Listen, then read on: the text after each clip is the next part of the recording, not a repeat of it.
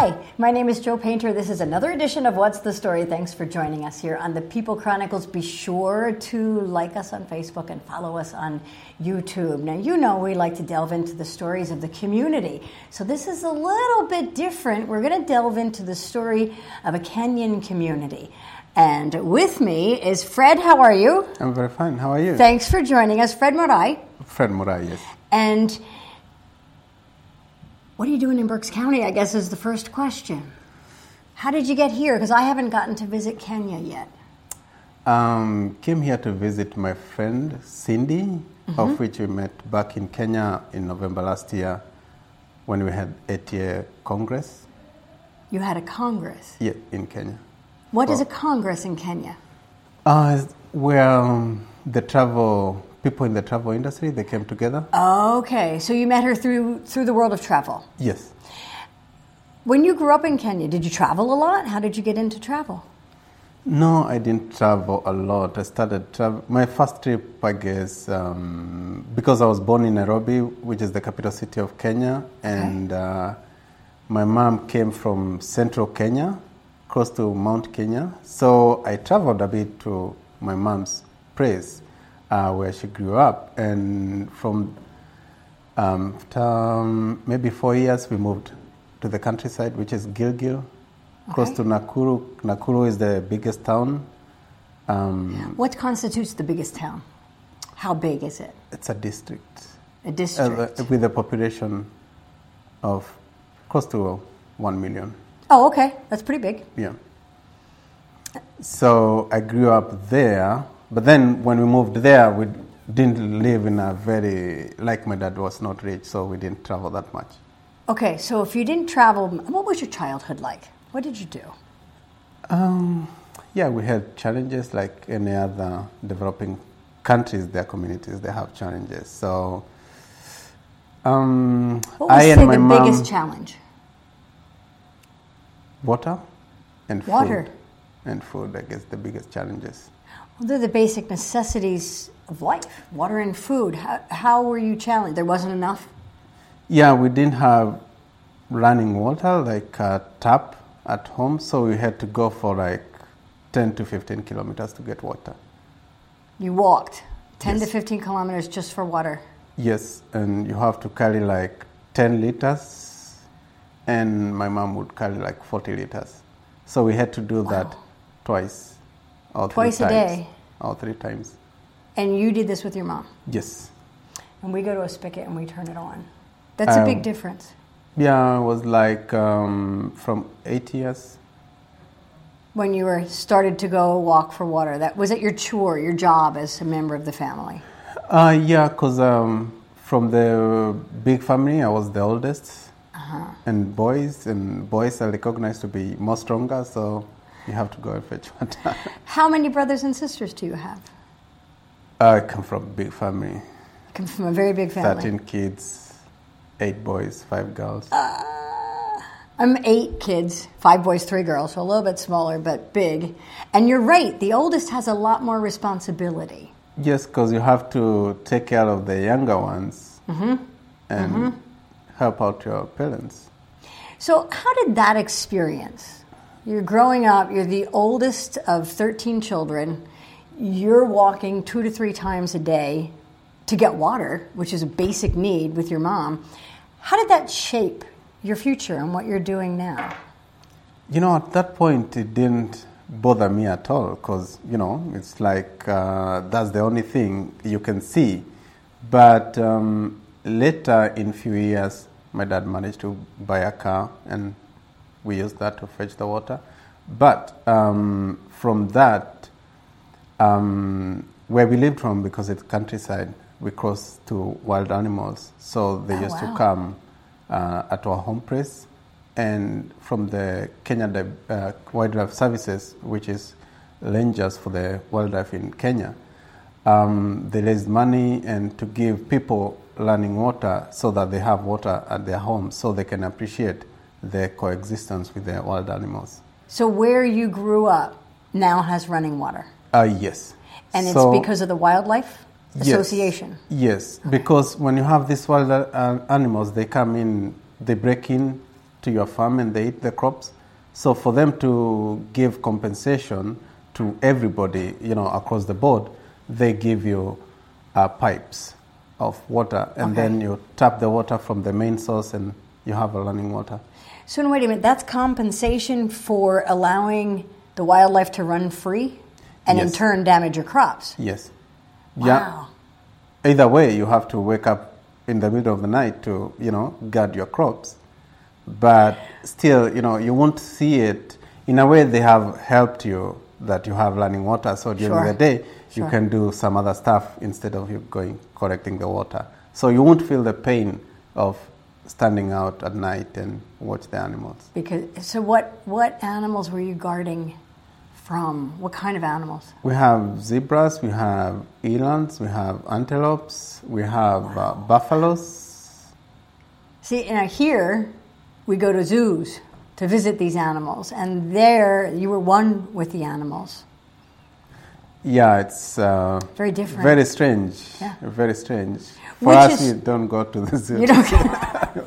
well, there's one big difference. They either come to you or you go to them. But So, from that experience, how did you get involved? Obviously, you're in travel. How did you get involved in travel? um, from the time we got tapped water, Okay. of which you had running water, um, Gilgil is kind of semi-arid area, so we have these dry seasons that are longer than the, the rainy season. So the wild animals would come close by our home, where we have the feeding an, uh, trap for the animals that we have, the livestock, and we would feed them water. And um, I guess from development nowadays, I see it's a bit of challenge that um, the animals can't get access of these, uh, you know, basic needs for them as well. Water is basic need for them as well. So that's the reason why I had to move into wild animals. So, and those animals are, are near and dear to you. While you were protecting crops from them, you like them. Yes, it's the love of animals. Yeah. It's the love of animals. So that has led you to develop safari tours, and now you travel the world? Safari land tours? Uh, Safari land tours work in Kenya, Tanzania, Uganda, and Rwanda. Okay, so you're working basically in the African continent, Yes, which is. East but you're here in Berks County. So you get to travel as a result of that, right? Uh, yes, I have to kind of travel looking for clients and make them feel comfortable to come and visit our country, country and also feel comfortable to work with me. So you're here, and now we've learned a little bit about how you grew up. What surprises you here? Because like if I came to Kenya, I think I'd be going, "Ah, wait a minute, the the animals are, the fact that they're loose and they could be in the backyard might be a little intimidating to me. You know, if a, a big jaguar or, or a bison came out, that might be intimidating. What have you found here that's a little odd to you? Yeah, like um, you guys have a lot of running water all the time. You never get challenges with water, and also when you go to the like for a walk, you don't have a, a challenge. Like you can go for a walk by yourself whenever you feel like. For us, you know, you have a lot of things to worry about. We have poisonous animal uh, snakes. We have dangerous animals. That is something that you have to consider. You have to really have lived in that area to, for you to go for a walk, for example. I feel after this conversation that we're very secluded or removed from nature, where you're very one with nature. I don't worry about animals when I walk, and I don't even think about water. I'm not saying it's a good thing, but you're right, that we take that for granted. I think so. I think so.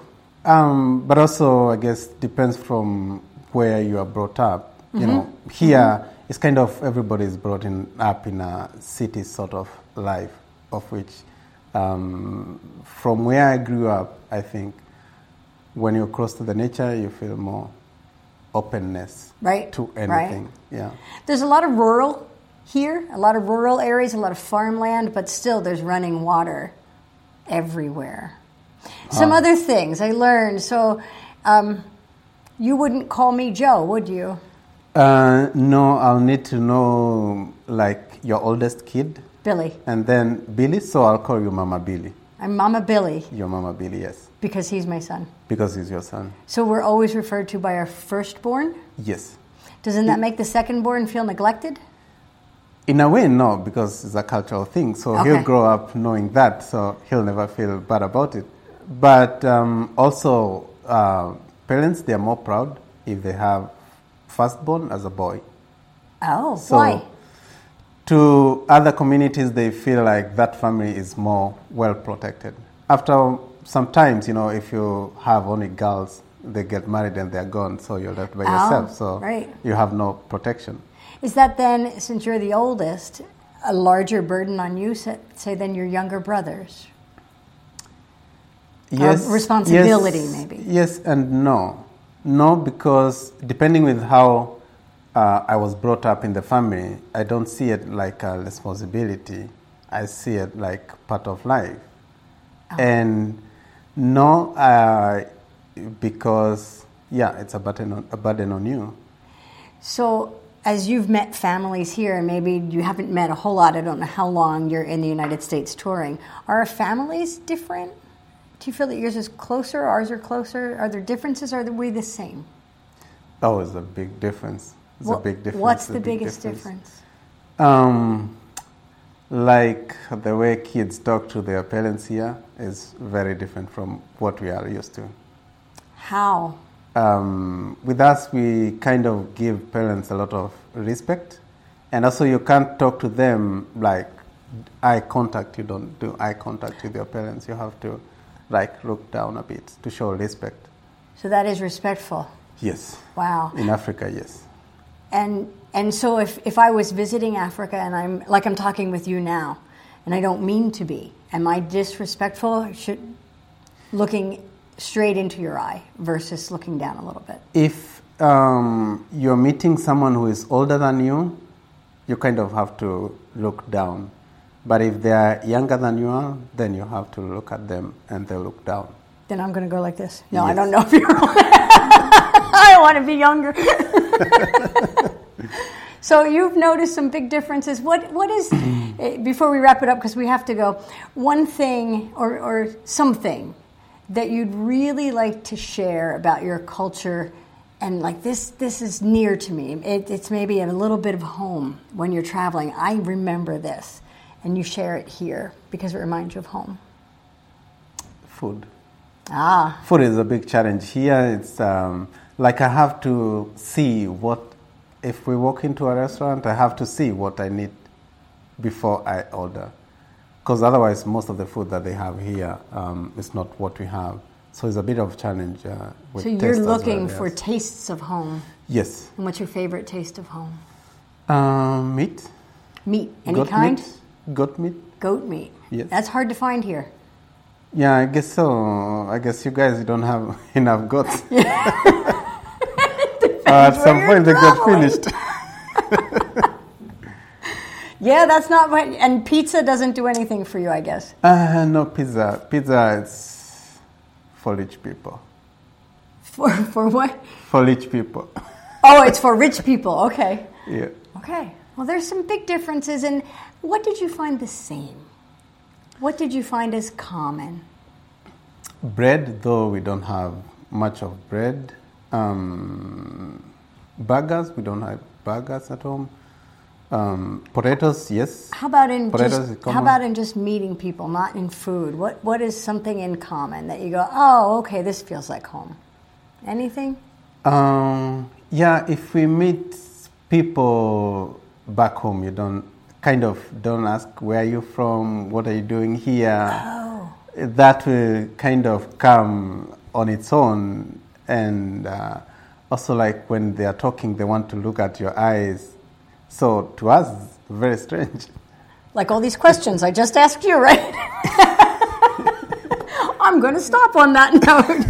I really appreciate you sharing yourself and your time and your culture with us here on the People Chronicles Fred. Thank you. Thank you, most welcome. My pleasure. Want to know more about who's doing what in Berks County? Check out the stories on thepeoplechronicles.com. These community stories are made possible in part by BCTV, Susie Ray Design, Queen City Family Restaurant, Lamar Advertising, Heidelberg Family Restaurant, Reading Air, Lions and Hole, Peanut Bar, and Kutztown University.